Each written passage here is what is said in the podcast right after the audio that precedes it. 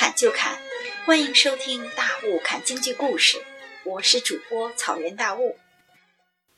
卖水裱花二，关中那些地方戏都有啥关联？这期我们聊聊原剧本《火焰驹》的来龙去脉。咱们保持刨根问底的精神，简单先聊一下什么是蒲剧，什么是梅户戏，什么是碗碗腔。如果方便的话，请小伙伴们先去看看本期的配图，那是一张地图。如果你明白了蒲州、华阴、眉县、户县这些地方的位置，就大概能够了解这些剧种的流传和移植的原因了。这些戏曲的发祥地都离西安不远。N 年前呢，我也去西安观光过，呃，就盯着看。兵马俑、秦始皇陵、武则天墓、大雁塔这样的呃景点儿，就没想到有这么多的剧种也是在那一带发祥的，没有去看看当地正宗的地方戏。现在才知道没文化能给人造成多少遗憾呐！咱们前文提到，卖水原为山西的蒲剧《火焰驹》的一折。蒲剧属于梆子系列，也叫蒲州梆子，所以前面我又一会儿说蒲剧，一会儿说蒲州梆子，其实是一回事儿。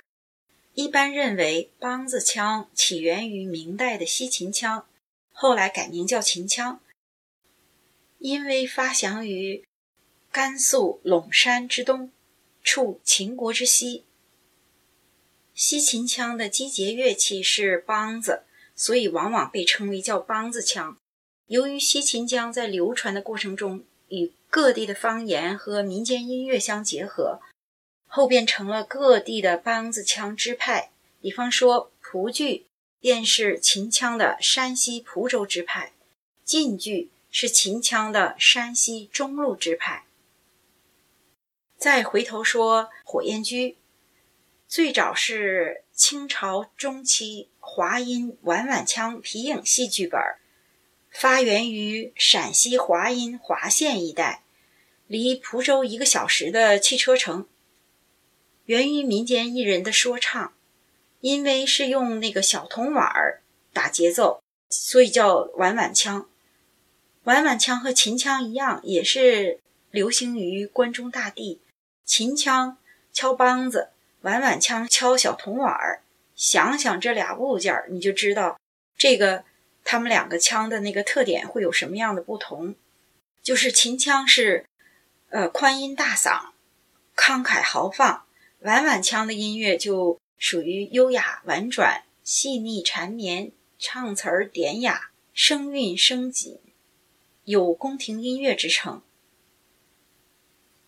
再说说陕西的梅户，也就是卖水裱花这段的原曲。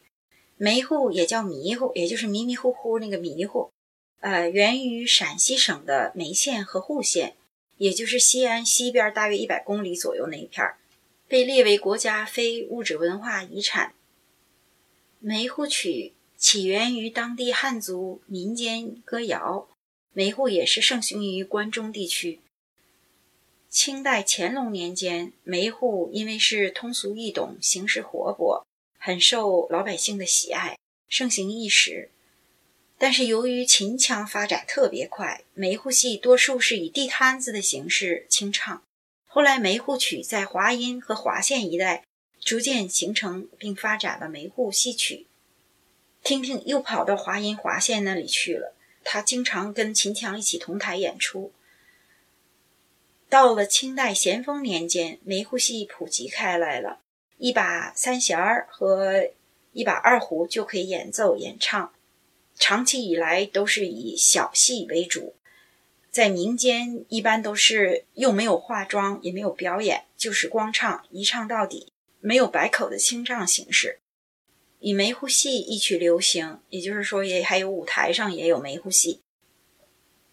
到了清代光绪末年至民国初年。为梅户的发展盛期，民国十八年，也就是一九二九年前后，晋南各地相继出现了不少梅户社。这一时期也出现了很多驰名的艺人，比如山西临晋县姚村庄的著名小旦抖抖，他的唱腔以清带声，快慢变化出人意料，往往能打动人心。他演的卖水、梅英，将人物刻画的非常逼真，让观众念念不忘。这是我能查到的关于卖水这一段的名角的呃唯一的一个信息哈。有位小伙伴憋着哈气听到现在，哎，打着哈气说：“哦，晕呐，还是不知道啥是啥呀。” 好吧，下期给大家播几句各个剧种，对比一下，找找感觉。谢谢收听《大雾看京剧》，我在下一期等您。